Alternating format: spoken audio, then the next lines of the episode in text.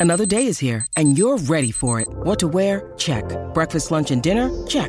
Planning for what's next and how to save for it? That's where Bank of America can help. For your financial to-dos, Bank of America has experts ready to help get you closer to your goals. Get started at one of our local financial centers or 24-7 in our mobile banking app. Find a location near you at bankofamerica.com slash talk to us. What would you like the power to do? Mobile banking requires downloading the app and is only available for select devices. Message and data rates may apply. Bank of America and a member FDIC. When you need mealtime inspiration, it's worth shopping Kroger, where you'll find over 30,000 mouthwatering choices that excite your inner foodie. And no matter what tasty choice you make, you'll enjoy our everyday low prices, plus extra ways to save, like digital coupons worth over $600 each week. You can also save up to $1 off per gallon at the pump with fuel points. More savings and more inspiring flavors make shopping Kroger worth it every time. Kroger, fresh for everyone. Fuel restrictions apply.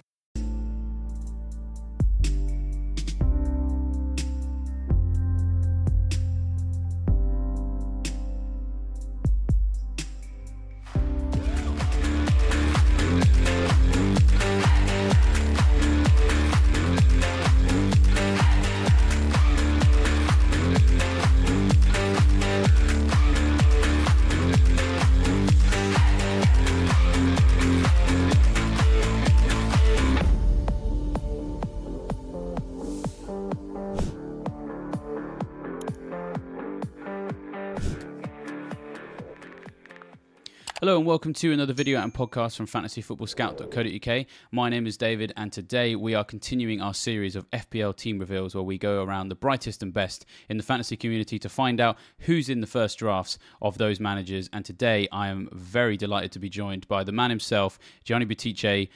We uh, have a bit of a rivalry sometimes when it comes to game week 39 team north versus team south i think this is the first time we've spoken to each other since then i'm gonna guess you're feeling pretty smug yeah, mate, I am. It was a it was a wonderful day. It does seem like so long ago though, and uh, it coincides nicely. I mean, that was game week 39. Game week 38 was obviously the conclusion of the FPL season, and again, feels like a lifetime ago. So it's been nice to have the summer break. I completely switched off to any content or whatever. I think in the month of June, and now come July, the game was launched, and already like I'm enjoying it, and I'm I'm ready for a new season. So yeah, all good, mate. Yeah, well, you've done uh, done the right thing there. It's always good to switch off a bit, isn't it? Because then you've got that energy and enthusiasm for the new campaign. But I, I, do have to ask you about how you, you finished last season and just generally, um, you know, what sort of position you're used to finishing in FPL. An opportunity for you to tell people why we should be taking your word for it on some of these players.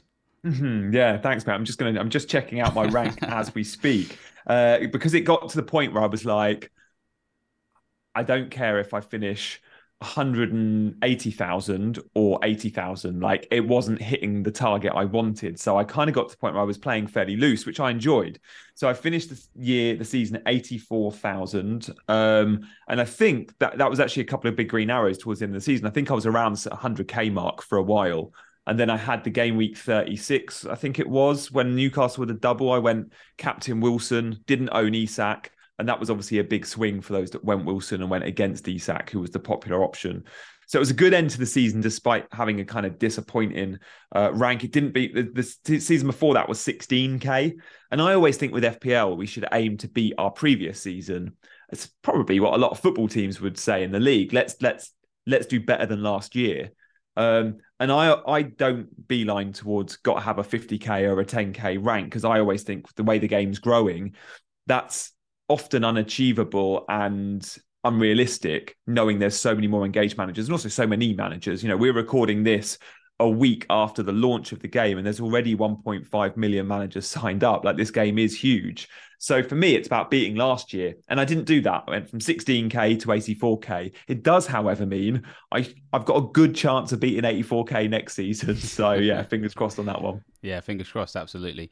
Um, yeah, I mean, I, I, agree with you. I mean, you, you, always want to try and progress on from where you were before, and it is a lot harder to place value on on the raw figures, I suppose, of exactly where you finish. The game is, is growing at an exponential rate, and so as yeah. long as you can finish in in a bracket of sorts or, a percent or a percentile or something like that. I think that um, yeah. is is the way to go. So yeah, fingers crossed uh, for that. Now we're going to jump into your team in just one second, but before we do, uh, it is the start of a new season, and of course the game has been around uh, relaunched for about a week. Now is the best time for you guys to make sure that you're signed up to Fantasy Football Scout membership because you can save up to thirty percent on those preseason prices. The preseason is the best time to have Scout membership, and I say that as someone who used to just be a punter, then worked in editorial, then left and used it as a punter again, and then come back as someone to work on it for video. I've seen it from all angles. In the preseason, especially, it's fantastic. The preseason guide is inv- invaluable. It's going to help you find the new Aaron Wan-Bissaka, the new John Lundstram before everybody else because it's the only place where you can have the preseason minutes tracked for you. Uh, points projections, transfer planners, and drafts from the best fantasy managers as well. All sorts of fantastic benefits. Make sure you sign up now uh, before uh, the start of the campaign and make the most of it. But yes, Gianni, let's have a look at your team. And I imagine that some of the, the benefits we've talked about probably helped fuel uh, what we've got in front of us here. Um, there's a lot of light blue, I have to say, which is really mm-hmm. exciting to see. I'm going to list it off just as a list for the benefit of the podcast listeners, and then we're going to dive into my favourite talking point uh, in your team. So it's Ramsdale and Areola as the goalkeepers, Estupiñán, Alexander Arnold, and Ake as the starting back three. Saka and Mbeumo and Foden in midfield alongside Rashford and Mitoma, Jesus and Haaland up front, and then a substitutes bench of Colwill, Bell, and Archer. Now, I have to come straight away to Phil Foden. I haven't seen, I don't think I've seen any drafts yet where there is a, a Man City attacker outside of Haaland. You are the very first to come on the YouTube channel and the podcast and offer that up. So, talk me through it, my friend. It's very exciting to see. Mate, the fixtures, the fixtures for Man City, like you look at the scout ticker over four, six, ten game weeks. I think if you're looking at four and six game weeks, and I only think we should look that far with the ticker because so often we don't plan to wildcard in game week four or five or six, but so often we do. And therefore, let's not look at game week eight, nine, and 10 and worry about that too much. So when I look, you know, eight, nine, and 10, ironically, City play Arsenal, Brighton, and United. But to start the season, their first, let's have a look at their first seven games. It's Burnley, yes, please. Newcastle's tricky in game week two, but then it's Sheffield United, Fulham, West Ham, and Forest and Wolves. Like, if I'm looking at ceiling, there are no better team to back in terms of high ceiling and potential three, four, five nil victories. And therefore, knowing Haaland's going to be 84% owned ish, uh, and he'll be all of our captains, we're not going to gain much by having Haaland only in our team if they go in on a four or five nil. And we'll see a couple of four, five nillers, I think. Therefore, the Man City defense needs covering, in my opinion, but also the Man City attack more than Haaland. Now, the million dollar question is who do you back? Because KDB's 10.5. We just can't stretch to him if we're looking at the sort of drafts we're seeing.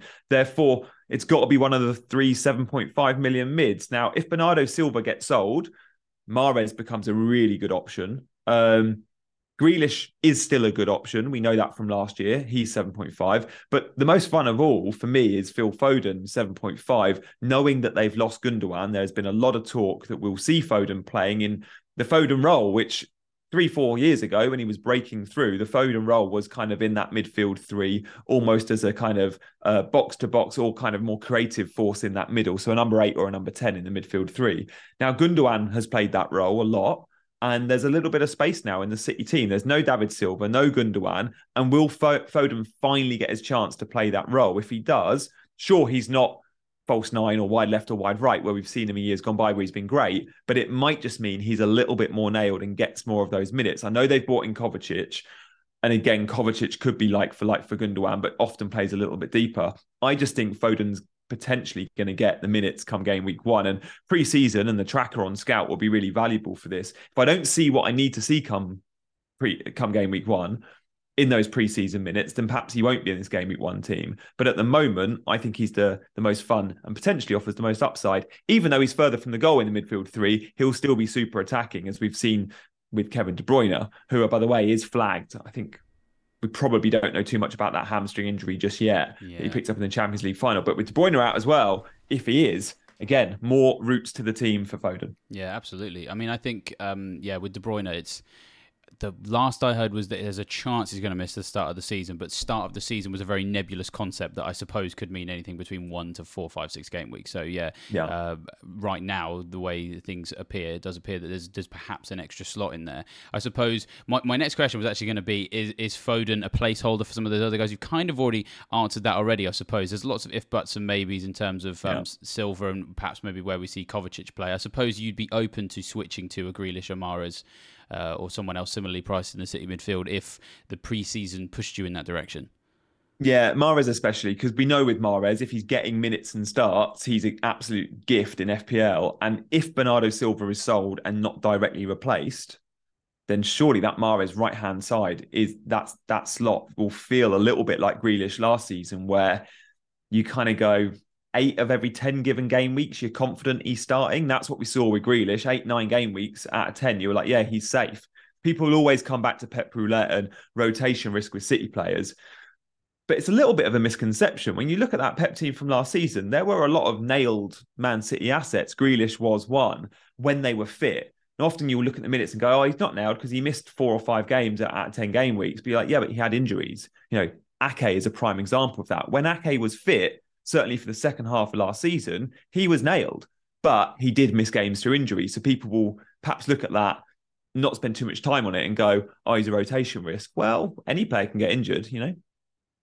Yeah, that's very true. I mean, I, I agree with you actually that especially in the early part of the season, Pep Roulette is less dangerous than, than you think because there's yeah. some decent numbers to to back that up uh, that the editorial guys at Scout picked out a few weeks ago.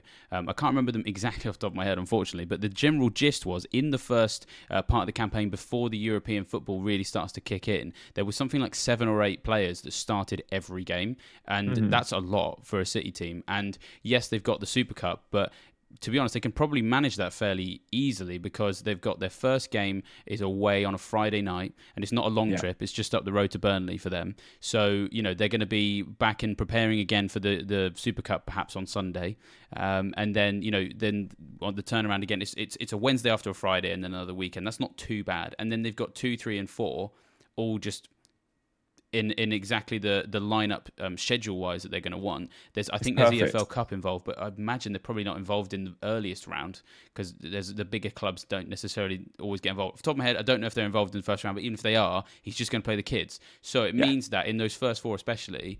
We can probably get an accurate picture of who's going to start, and, and obviously I love De Bruyne, but if we get confirmation that he's out for four, five, six game weeks, that would be helpful because then you can mm-hmm. feel a bit more confident going for some of these guys. And and you make a very compelling case. And the fact that he's that no one's really interested in City at the moment outside of Haaland because of rotation, you know, you can potentially uh, capitalize on on I guess the little the knowledge gap slash misconception that other people are having and maybe benefit from it.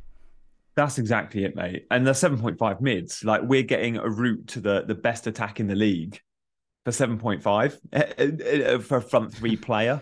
Uh, it yeah. it feels too good to be true, and I'm surprised I haven't seen more drafts with City. And I know why I haven't. It's it's the fear of rotation. But yeah, as you say, start the season, it's much much safer. It's it's second half of the season you have to worry about with mass rotation at Man City. And remember, Pep has a small squad. He likes a slimline squad. There's not a huge amount of risks to to to the nailed guys. Um, you know, there's a core base there. It's at 14, 15 players that get all the minutes. Unlike, you know, you look at Chelsea last season, or you look at Man United at times, you're like, yeah, there's 20 players there.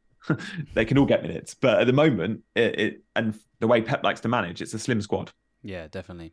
Well, speaking of a slim squad, yours is actually the opposite of that. But you've got lots mm-hmm. of quality yeah. here because of one very important absence, and that is, of course, no Mohamed Salah. Now, um, you are not alone, so don't worry. You are not, you know, going on an outlier here. I don't have Salah. Basically, everybody else I've done these videos with doesn't have Salah. But I have to ask everybody the question: just how committed are you to that format? Have you tried a Salah draft? Were you unhappy with what that meant for the rest of the team? And can you see yourself? changing your mind between now and game week one and i have to say the answers so far have been very mixed some people are like nope I'm sticking without him. And others are like, oh, I might change my mind. So where do you fall on that scale? I'm pretty set, mate. I mean, look, for context, I made this draft on day one of the launch, um, and it hasn't changed since. I'm not one to tinker lot, So, yes, I will have a few different versions of this draft come game week one, but I like to just make a draft, sit on it for a week or two. So look, in a few days' time or in a week's time, I might have a little tinker. The things that I've whilst I haven't put it in and press those confirm buttons, the things I've been thinking about on this draft are potentially going without any Liverpool whatsoever. That is, I'm kind of 50 50 on that. So the question for me isn't Salah, yes or no. I'm set there. It will be no Salah because the money, and there's too many other good midfield options. The question will be, do I go Trent, yes or no? And that is the one I'm on the fence with. So I think there is a chance I see no Trent, and that's say a Reece James or a Ben Chilwell, and then even more money in that midfield where there's just amazing options. So I'm pretty set on the no Salah, mate. I pre-season he could go and get hat tricks in lots of games, show us he's still on penalties when Mac Allister and Szoboszlai are still on the pitch. And still, I don't think I would go there. If the fixtures were brilliant, maybe I would. But the fixtures are the reason why I'm tempted to go without any Liverpool whatsoever because Chelsea game week one is tough. And yes, Bournemouth game week two, Salah is going to be the best captaincy option in FPL game week two. Haaland has Newcastle. But then it's Newcastle and Villa two really difficult teams. And yeah, Wolves, okay, but it's at Molineux. And then West Ham, Spurs, Brighton. It's a really, really tough start. And actually, I think some of the tickers are a little bit out with how tricky Liverpool's start is. Yeah, I know what you mean. I mean, the Villa game, especially. I mean, for example, at the moment yeah. we've got it as a kind of like light-ish blue, but, they, but a European team, they're no joke, and they've made some good signings. You know, West Ham kind of the same. They're obviously going to lose Declan Rice, but you know, I do think that there's a lot for West Ham to prove from last season because they really shouldn't have been anywhere near the situation they were in. For example, so there's a lot of teams with points to yeah. prove they're going they're going to face. Liverpool's defense also hasn't been amazing, and you know it, it, games could get away from them because their control of those games they, they let them slip we, we saw that a lot last season. And well, without wanting to, you know, inflate, um, you know, your fan ego, I also think Chelsea are going to be really good this year. And so then opening yeah. with Chelsea game week one, I mean, that's a tough game. So I could totally understand why you're turned off by those fixtures.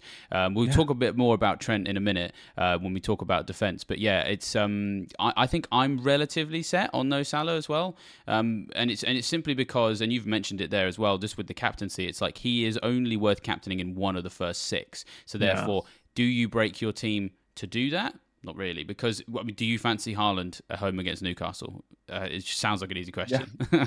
yeah, like I'm still, I'm still fine with that. And those, those, those Liverpool fixtures. I know I'd said they they were difficult, but just going through them in a little bit more detail now, I'm like, five of the eight are away from home. I didn't quite realise that because with Liverpool, I often think it doesn't matter who they're playing if they're at Anfield, there'll still be goals.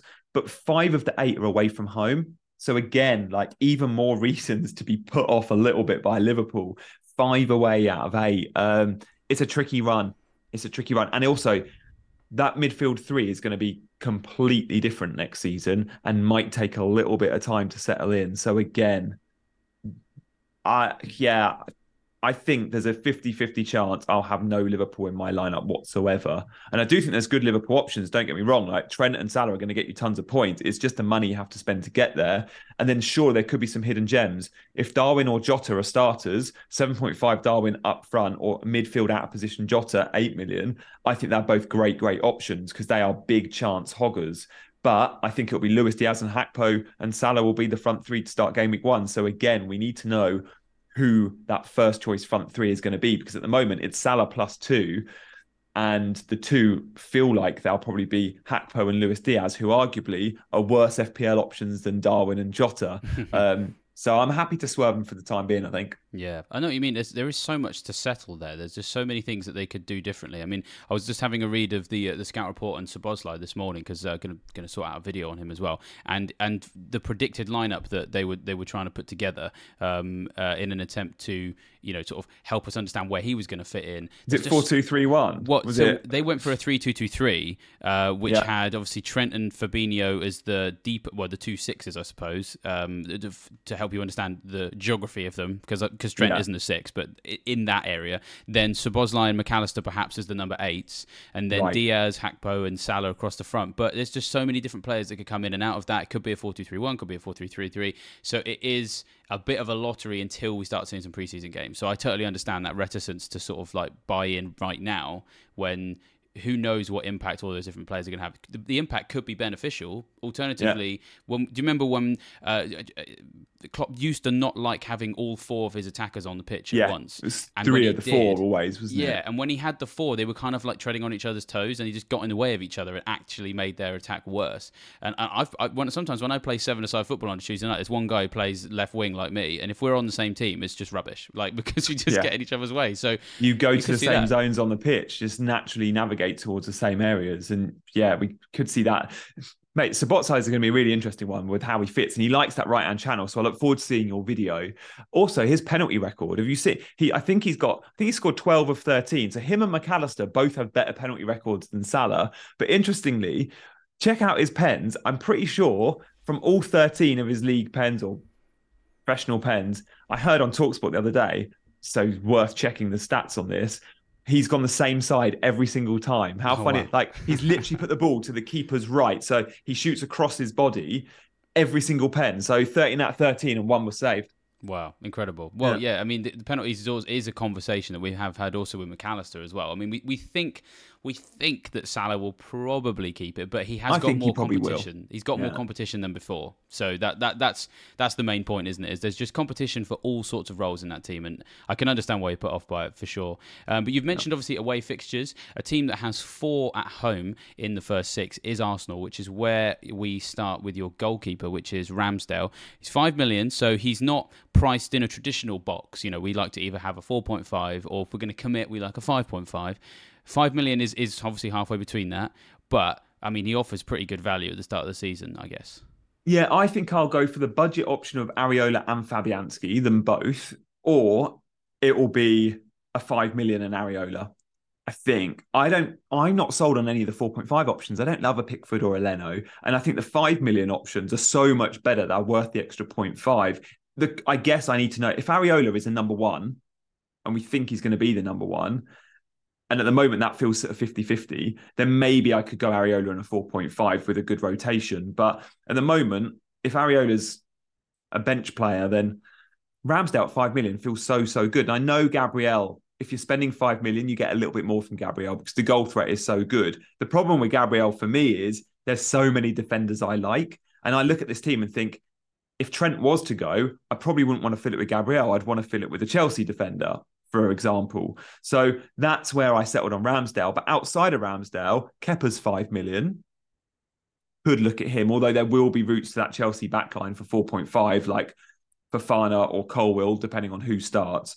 Um, and Emi Martinez is also 5 million. I think we've got, we forget how good Emi Martinez can be for FPL. And Villa under Unai Emery had a really impressive uh, defensive record. So again, he's one I may consider if I go for a Gabriel option or if I go triple Arsenal attack because Saka, Jesus, Martinelli is on my mind as a triple attack. But at the moment, Ramsdale was just the easy sort of go-to pick. And I made this draft before I saw the template, before I saw other people's drafts. And it's it's funny because the draft I made on day one that we're looking at now does feel very boring and very template. Um, and someone said to me yesterday, it's a good draft. I'll give it nine out of 10. They commented on my, my a YouTube video, but it's not very Gianni. And I looked at it and thought, yeah, you're probably a bit right there. And maybe just by Trent taking Trent out and going triple Arsenal attack straight away, I've made it a little bit more Gianni, which is is where I'll probably end up. But um, yeah, for the time being, Ramsdale's in. You definitely want triple Arsenal though. I think I think I'll 100% be in that camp. I will have three Arsenal players one way or another. The fixtures are too good. The prices are too good. Yeah, I mean, just uh, going over those fixtures in more detail. It's Forest at home game week one. I mean, that's in a way all you need to know, to be honest. I mean, the Forest were awful away from home last season. Palace away game week two, Fulham at home game week three, United at home game week four, uh, Everton away game week five, and Spurs at home game week six. And and the thing is, um, I can understand the interest in triple Arsenal attack because I've said Forest and Fulham at, at the Emirates feels like a, heavy win for Arsenal. Then United and Spurs coming along. I mean, you you could see Arsenal maybe struggling to to to win it, but at the very least, it could be a two-two or three-three, something like that. The North London derby, especially, is always chaos. It's it's my favourite derby as a neutral because Reading's derbies don't normally get too near the television. So um, watching the North London derby, I do really enjoy because it's just the form book is just irrelevant and it's always just a barnstorming basketball match. So you know, having attackers in that game could be could be very exciting. So yeah, I totally understand the interest and. Um, Praz at the moment has three Arsenal attackers, so you'd be in good company if you went that way. Um, I would be. So he must have no because if you go three Arsenal attackers, it's usually oh, I've not put the draft together, but I'm looking at it going. If I go three Arsenal attackers, it would be say Mato, it would be Mato, one of my 6.5 mids up to Martinelli. And if I do that, that means no Trent. So that's what I'm thinking about. If I go no Trent, there's a good chance I go triple Arsenal attack. And I'm guessing that's what, as Praz got no Trent. Yeah, I think that's, I yeah. mean, I've seen so many drafts, unfortunately, off top of my head, can't exactly remember, but he made a very compelling case, very similar to yourself, about reasons to be a bit concerned about, about Liverpool. So yeah, mm. it is, it is uh, something you would have to, you know, downgrade in other areas, but it doesn't seem necessarily like a, a bad thing to do because no. there's a similar principle here with your views on Man City. Everyone's going to have Haaland. And so how can you turn a shield of Haaland, because everyone's going to have him, protecting yourself into a sword of like when those goals go in, they actually benefit you. And so, yeah. because a lot of people are going to have two Arsenal attackers, by getting a third one, you will probably get more green arrows out of Arsenal doing what you expect them to, which is to score lots of goals at home. And at the same time, you also save yourself the the hard decisions because deciding between the Arsenal attackers this season is really difficult, to be honest. Uh, Martinelli, yeah. uh, Odegaard, Saka, and and maybe even Havertz as well. Um, I mean, I, I don't think he'll necessarily be in the conversation game week one, but I, I honestly think there'll be a time this season where I end up owning Havertz for three or four game weeks with like good reason rather than doing it sort of like for a stupid sort of throwaway differential punt. Um, I mean, I don't know what you think there. I mean, you're obviously a Chelsea fan. You've seen him perhaps play yeah. not in his favoured position, um, but you know, uh, I think I think the move to Arsenal is good for him. Do you do you think that maybe he might creep in at some point to your team? I I mean, I own Havertz a lot in the last two seasons. Like I had Havertz over Watkins last year, which is where I really suffered. My rank really was hit from going Havertz over Watkins. My biggest error last year. But I clearly see a lot from him to always back him in FPL. But a good FPL asset and good footballer aren't always the same. And and with Havertz, I've always gone heart over head. And as a Chelsea fan, I remember when making the Havertz Watkins decision, I think I tweeted something along the lines of, it's such a close call to make. But the thing that swings it for me is I'll celebrate Havertz goal more than a Watkins goal because I want Havertz to score. And I and I went heart over head. And I think he's an outstanding footballer. And I think a couple of years ago, when Chelsea landed him, it was like he was being talked about the next big thing, someone that will potential Ballon d'Or winner. And obviously at Chelsea, fans have been divided on him. I have always been in the camp that he's incredible and just been playing in a out of position and struggled to nail a position in the team under a manager because different managers have been coming in with different systems.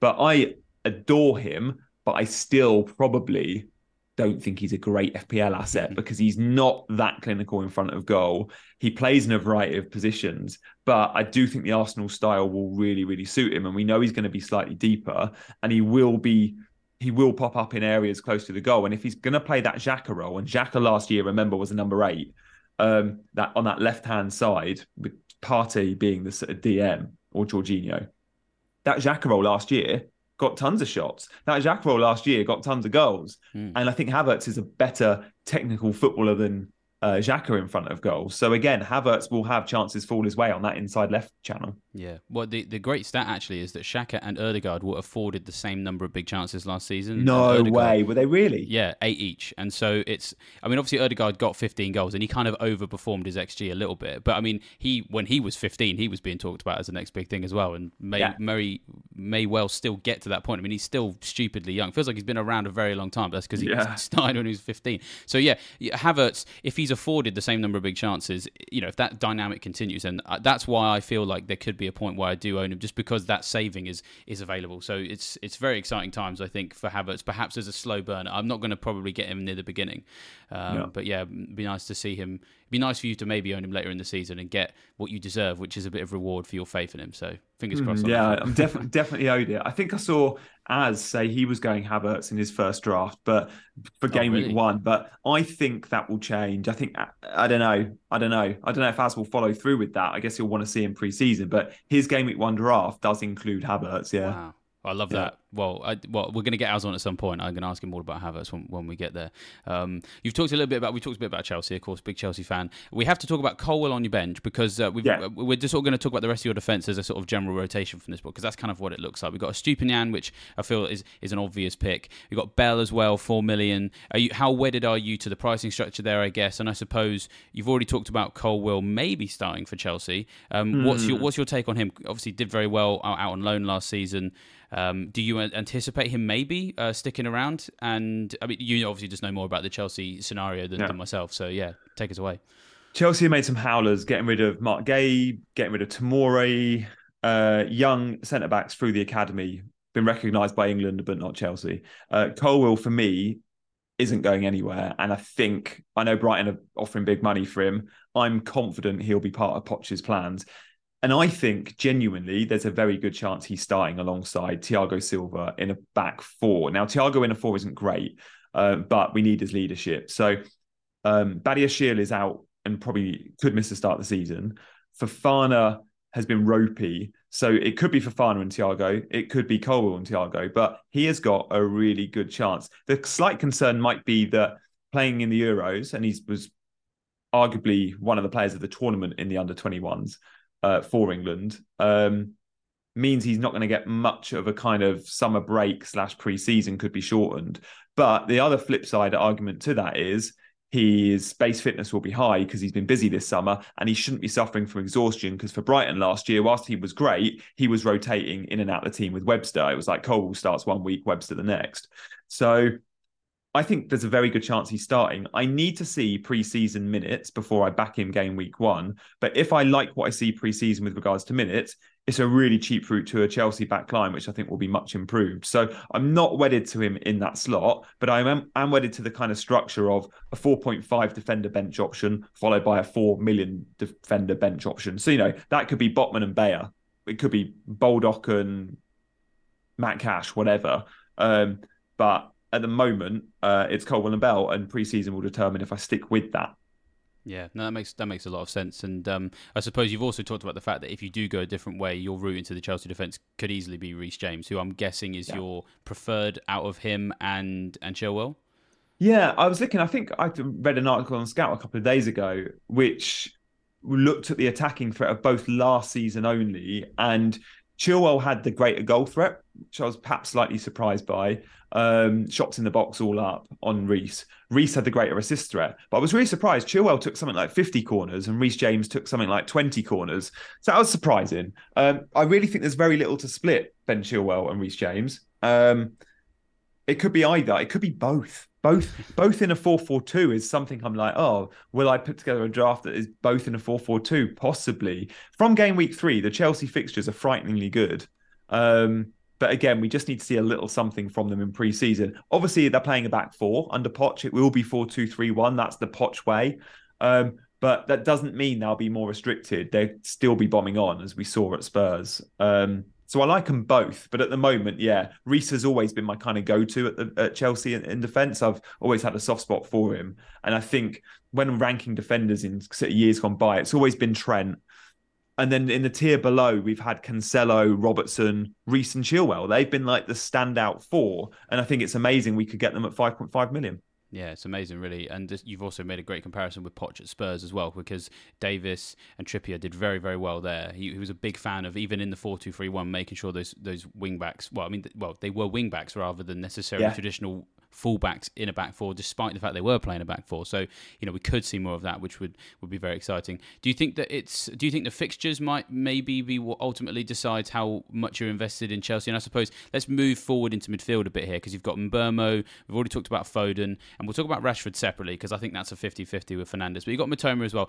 In effect, you've got some potential routes into a Sterling and Mudryk, uh, for example. Um, yep. You don't have them at the moment. Um, are you more interested, excited about Chelsea defenders this year, Chelsea attackers? You know, uh, with you know, you, again, just to be- use the benefit of you being a Chelsea fan and, and, having watched a lot more of them than other people. Um, mm. What's your feeling about the attacking options there? Uh, are you waiting for that game week three fixture swing? Hmm. I don't know if I want to book in transfers. That's what I know. In game week three, we're going to be making Chelsea transfers. They got Luton, Forest, Bournemouth. Like what a set of three games. Um, so I might just roll the dice and start with one or two in my 11. But the, the Chelsea players I'm interested in, I know Cole was in this team, but if I sell Trent, it'll be a Chelsea fullback, as mentioned. But then in the midfield, you mentioned Sterling and Mudryk, who are both potentially really good options at 6.5 and 7. I much prefer Sterling because we know what we're getting, at least from him. and he should be hitting his peak now. Sterling's like 27, 28. This should be prime Sterling, and he's way short. But if we see a little bit of Man City Sterling at 7 million, he could be a joke of a price. But Madueke is 5.5. And again, this could be some good under 21s tournament.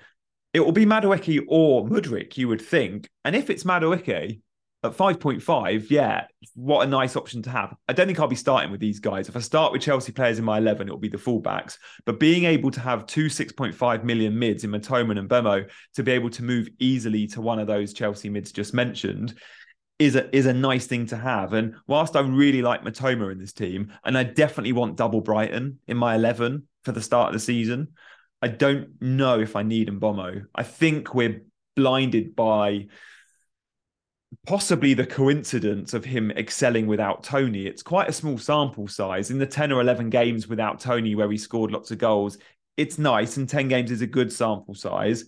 And he should be on penalties. I'm not sure. I'm not sure we've seen a big enough sample to go, he is much better without Tony Because don't forget, Brentford are surely a lot weaker without Tony. Um, and it and I don't, he's not a number nine either, and he won't play number nine. And Brentford could go and sign a number nine, or Wissa can play there. So from the midfield five, we can see on screen, the one I'm not sold on is Mbeumo. Yeah, it's interesting actually because there was a massive flock towards him on the day that the game launched, and I was one of the people that did that as well. But yeah, the more we yeah. unpick some of the layers, you know, it's obvious that he's not necessarily going to play up front um, unless they're playing a five-three-two formation which is when he did play up front, and they usually played that against the more difficult teams, and so therefore you you're sort of asking him to play in a better position when they play harder opposite play harder opposition and that you don't necessarily yeah. want to rely on that. I think i mean i'm going to still keep an eye on what they do in preseason because if he does do well then maybe i'm more excited about it. But yeah i mean you've talked about um, Brighton as well. I mean, just going to stick their fixtures back on the screen. There, there's a useful little swing with them because their first few fixtures are really nice. So Brighton uh, are hosting Luton in game week one, away to Wolves game week two, at home to West Ham in game week three. And you know, nice. maybe the West Ham game could be okay, but it, if you switch to a Chelsea player in that uh, in game week three to go for the Luton game, so then effect in effect if you have a Brighton midfielder and then you switch to a Chelsea midfielder with that Brighton midfielder in game week three, you get to play Luton at home twice in the first three game weeks, mm-hmm. which is like not bad. So there's, and then of yeah. course it's Forest, which is an incredible game for Chelsea as well. So there's ways and means that you can you can do it. But I suppose um, I should ask you about your views on the Brighton midfield because there are yeah. multiple options. Um, I've got Gross at the moment, for example. I haven't seen March in too many teams. Mitoma seems to be the favourite, but at the very least, it's a three way coin toss for some. Uh, how is it for you? Is he a placeholder, or do you think Mitoma is the best? Mitoma's in my eleven, but there could be a conversation to be had. You need you need double Brighton attack, and if that is squeezing a Ferguson in or um, a seven point five mid in in uh, sorry six point five mid in Gross or or or March. Now, when I look at the Brighton attack, there's kind of four positions, right? Let's assume it's like a four two three one. From the front four, the only one I think is absolutely nailed is Mitoma on the left. You would argue Solly March should be on the right hand side, but don't forget Enciso can play on the right hand side. Could Pedro coming in get opportunities on the right? And then you look at the number 10 role, and it could be Gross because he has played there before, although we know he's played at right back and DM2, which is perhaps where we'll see him. But then you look and think and Enciso can play number 10.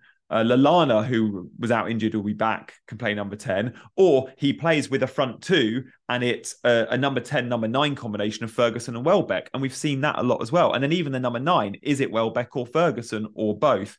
So from all those players, and there's still some I've not even mentioned, like of Buonanotte, who I think are more kind of, yeah. And they signed James options. Milner as well, who probably isn't going to start. And Milner, yeah. What an experienced head to go into that team. I'm really excited to see him at Brighton, to be honest. So yeah, it's good business really good business. Like, um, and I think Pedro could be good for them. So I don't know.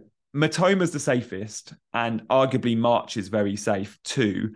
Uh, gross as well, but he could be slightly deeper. So I'm surprised I haven't seen Solly March in more teams because there was so little to split March over Mitoma last year, March and Mitoma last year. And I was in the in the March camp. It was only when I doubled on the Brighton midfield I added Mitoma. I was always on March and and I liked the amount of big chances that were falling his way, although his conversion wasn't great. Whilst Mitoma was a bit, bit more of an overperformer of XG compared to March's underperformance. Um, but yeah, I'm pretty sold on Mitoma, mate. I think he'll be in. And I think if I looked at another one, if I saw a lot from Enciso pre-season, and I thought, and I was confident of him starting kind of back to back games. He could have an opportunity, as could March for the reliability. Uh, but at the moment, I think Mitoma uh, is the is the standout for me. Yeah, and actually, good point. I actually forgot to mention Enciso. He's just someone Yeah. else who's also just so many, so many. We're definitely gonna. Yeah, and uh, he have- can play anywhere. He can He play can, anywhere. yeah. Like number 10, I watched him live at Arsenal at the Emirates, uh, game week 36. It was the game where Estupiñán got the have many points. Oh yeah, And Enciso, March was out injured. Ma- Mitoma was on the left and CISO was on the right. And they kept sw- they kept swi- swatch, uh, swapping all the time. And I never seen Mitoma go and play on the right, but he did. And Mark and CISO went on the left and he caused absolute mayhem. And obviously we've seen him play number 10 and number 9 too. So Enciso covers all four attacking spots. Yeah, it's incredible. Uh, We could even get him out of position. Maybe we'll have to see, as you say. Um, one last uh, 50-50. Well, well, they that wasn't a 50-50. We've joked before that picking the bright, the best Brighton attacker is like rolling a six-sided dice rather than flipping a coin. Um, Rashford and Fernandes, for some, is a 50-50 coin flip. Uh, you've obviously opted to spend that extra 0.5. Do you think that that's going to get you? Um, you- you're getting bang for your buck by spending that extra money. Uh, if you need 0.5, how averse would you be to getting Bruno? So, what's your thinking between these two? When they revealed Bruno's price, FPL 8.5, I remember saying to myself, that's a lock. That's a lock in my game with one team. And then we saw Rashford at nine, and it was like, okay. Because I thought maybe it, they'd be both 9.5. Um, I don't know. I think I think what Ten Hag's trying to do with that midfield is quite clear now in a 4-3-3 by signing Mason Mount. I think it's very clear he wants to play a DM with two number eights, and and I think it will be Bruno and Mount either side of Casemiro. And with that, will we see Bruno's defensive responsibilities increase a little bit from when we've seen him playing as a kind of out and out uh, 10 or even sort of we've seen him wide on the right. We've seen him very close to playing as a kind of to the striker. And it's almost looked like two strikers at time in years gone by with Bruno. But I do think we're going to see a 4 3 3 with him as a box to box eight. And with that, more defensive responsibility. And at times last season, he was United's best player playing as a number eight with that defensive responsibility. So whilst he will still get tons of chances and create a ton playing as a number eight, because he's exceptional, I just like the fact that Rashford's that little bit closer to the goal always, whether he's playing wide left or as the number nine. And I think I prefer him wide left, even for FPL don't think Rashford playing number nine is necessarily better for him. I don't think it is. Um, I just like the fact he'll be closer to the goal and get probably more chances and probably higher shot volume. So Rashford's kind of worth the extra 0.5. If there was a million in it, it would be Bruno. it's a really tight call. Yeah, I know what you mean actually about Rashford being better on the wing because I mean some of the caveats I'm seeing people put put out there is that you know United might sign a striker. I mean Harry Kane yeah. has been talked about. I mean that's probably wishful thinking at this point, but at the very least they're in the market for one. And if they get one, oh maybe Rashford will play out wide. But certainly in the years when I've had the opportunity to really drill down into the numbers on Rashford, I can remember times when I was you know late on a Saturday night having watched Man United mm-hmm. play um, when I was in the editorial department for Scout, and and my, my my work was simply just to have a look at how he compared as a centre forward versus as a winger. And when yeah. he plays centre forward, sometimes it's it's not. I don't want to say it's easy to mark him out of the game um, because he's, he's not a small lad, but he's not a big lad either. He's not a Lukaku who can necessarily yeah. counter bully a cent- another centre back, for example. If he's going to get marked out of a game by a big, strong centre back, that that is going to be less beneficial for him than that opportunity to go and occupy some space on the left hand side, give the fullback a difficult time, but then also what he's really good at Yeah. is penalty box entries from that area where it's harder to pick up because the fullback has to come with him, potentially um, pulls the defence out of shape, and if he does go on to one of those centre backs from a wider position, that centre back's only got the split second to be like, oh, Matt, he's come in the box now. I you know, that's harder for them to defend than being able just to stand on him. So if he does Yeah. play out wide, that, as you say, could still be actually beneficial to him, even if they do sign another striker. Yeah, yeah. Like I like Rashford with his facing the goal, uh, not with his back to goal. And if he's playing number nine, he'll often find himself with his back to goal. And he's not he's not that sort of striker uh, that's going to roll a defender and, and get a shot off. He wants to run in behind and he wants to face defenders up with a bit more space. So I hope I hope as an FPL option we see him wide left, and I think we will because United are going to buy a striker. And even if they don't, Martial is still around and will get some game time. But um, yeah, I prefer him to Bruno. I think there's a really good argument to go with both because United, I think, are going to have a very good season and they're both incredible FPL assets. And Luke Shaw too. And if Onana comes into the game at five million, then I think a lot will flock to him. And I think I, I think De Gea was priced at five, and I think Onana will be the same. So again, I think United will get a lot of love. They always do because there's more United fans it of, of FPL teams than any other club. So you have to look at that United tax, a little bit like the transfer market. When you're selling to Man United, you get an extra 5 10%. Well, in FPL, when you're buying a United player, you get an extra 5 10% in ownership on some of those popular assets. Yeah, that's very true. I, I uh, I've just actually recorded a video this morning about uh, Fernandes and, and, and Rashford, and, and, pretty much came to the same conclusion you did: is that actually owning both could be really tasty, especially yeah. if the fixtures line up. It's probably difficult to justify that at the start because they've got some really nice home fixtures. Wolves and Forest are their first two, but they've also got Spurs away, Arsenal away in the first two. So probably mm. just one is enough for now. But when we get a really healthy run, we're going to look at them when we get double game weeks. I think having both is going to be is going to be really tasty. So yeah, I'm looking forward to having the opportunity um, to do that. Let's push into your forwards now, and uh, I suppose in many ways it, it, this is this is a template part of your team, and I've, I've put that in inverted commas because that's not in any way a criticism because I think this is a very sensible way to go to start with. It's exactly the front two I've got. Um, you know, Haaland, we don't really need to talk about. Uh, Jesus is the most expensive of the players in the bracket where we feel like the second striker will come from this year, so you can step down to some others. I suppose mm-hmm. um, we've already talked about triple Arsenal, so I, I, I, guess I got your thoughts on that. I suppose the, the opportunity for you to maybe go in Nkunku for seven point five, because to bring it back to Chelsea again, we haven't talked about him yet, and he's looks like could have yeah. a good year. You famously uh, had Darwin last season for his red card as well. I'll never forget the unfortunate nature of you bringing him in for that. So you know, there's players in that bracket who you have owned before, and will yeah. almost certainly have at the very least a strong opinion either way on. So what's your thinking on that second striker slot? I was big on Darwin last year. I was big on Werner year before and probably the year before that. Like I'm not.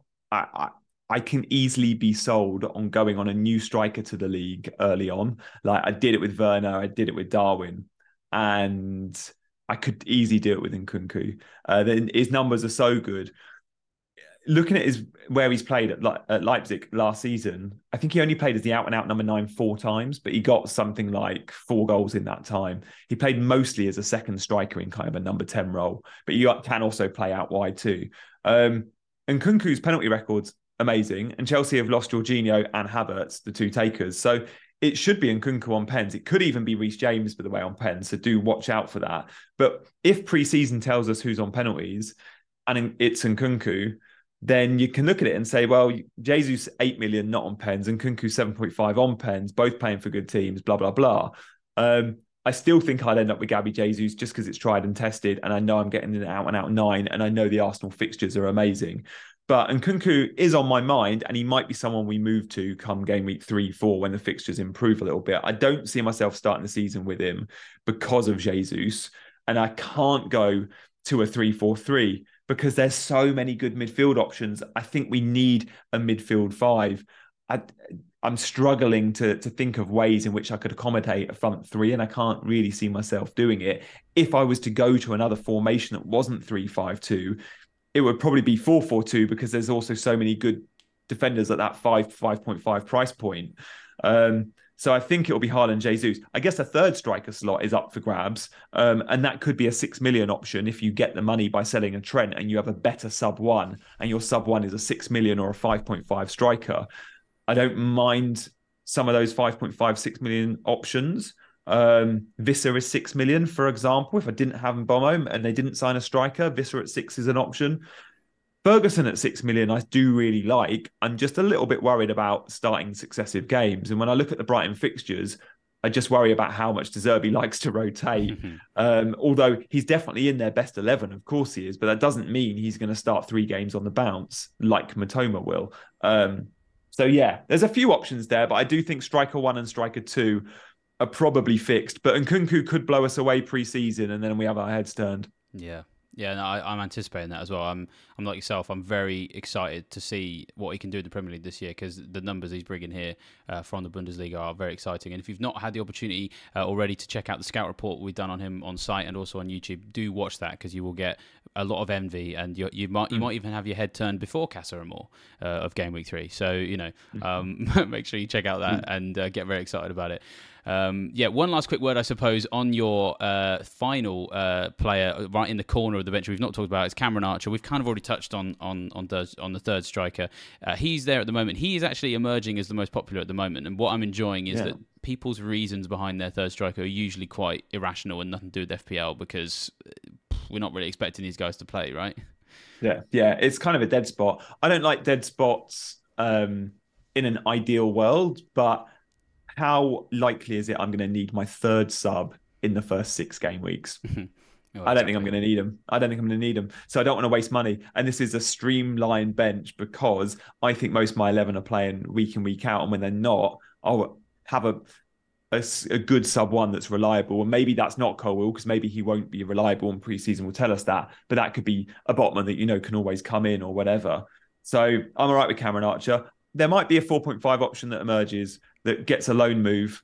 Let's say Balogun gets a loan move to West Ham. And they are I think eight to one to get him after the window.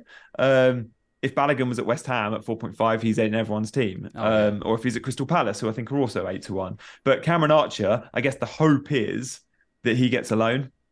He's done so well when he's been out in the championship. Is he going to get minutes at Villa this time round? Maybe. Maybe he is the Watkins backup. But if he's not seen as the Watkins direct backup and he gets a loan move, then again, he's a good option to have. But I'm not fussed too much about that third spot on the bench because I don't expect to need them. Yeah, absolutely. And as I said, if you if you get the opportunity to pick someone there just for bants, like why not? You know, Yeah. so th- don't rule that out. I, I would suggest to people because yeah, because your fifth midfielder would normally be someone who would you actually envisage ever playing, whereas right now a 4.5 million striker very much is just a dead asset. So, you know, Yeah. just have a laugh with it, guys. Have a laugh with it. But Yeah, there's four point. There's loads of four point five mids. You know, can come in and get you your two points. That that that minutes men. There isn't any 4.5 million forwards that we can safely say are going to start. I think there might be a five million forward that has a good chance of starting. Am I right in thinking the Luton have got an option up front? Is it Adebayo? I think it's got a good chance of starting games. yeah, But then that means an extra 0.5 for a third sub spot. I'm not going to waste that. Exactly. Yeah, exactly. So it, it makes sense just to sort of leave someone there and uh, to see what happens, really, and just probably. And the thing is, all your transfers are going to get used on uh, jumping on and off midfield bandwagons anyway. So Yeah. um, that seems to be where the- money is going to flow uh, in the early weeks of the season. So yeah. There we are.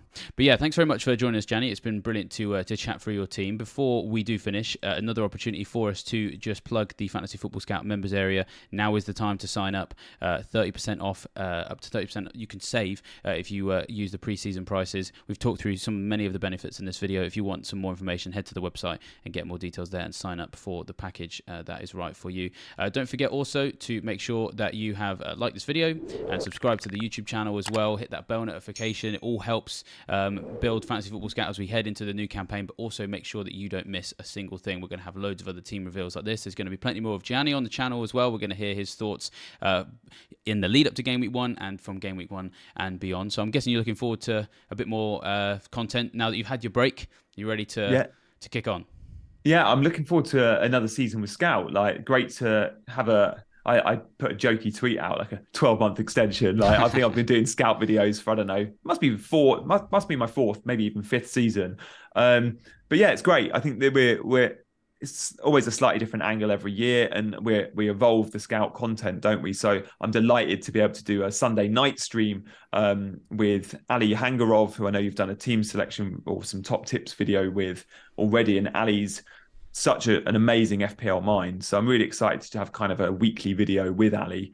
Um, not only world number one last year, obviously that's amazing, but when you look at world number ones in years gone by, sometimes they've just had this one unbelievable season. Well, Ali finished 215th the season before that. Like, I'm delighted to be talking with him on a weekly basis as we kind of break down the, the game week we've just seen. So, yeah, it'll be loads of fun. Yeah, it's going to be really, really cool. Super looking forward to it. As you say, I mean, what a signing to make, um, just in terms of his history. But also, don't do Yeah. yourself down, Gianni. A great signing to have you alongside him as well. I think people are really going to enjoy that. So, yeah, we are absolutely looking forward to it. Well, with that, I'll leave you fine, folks, to enjoy the rest of your tinkering with your teams, and we will see you next time.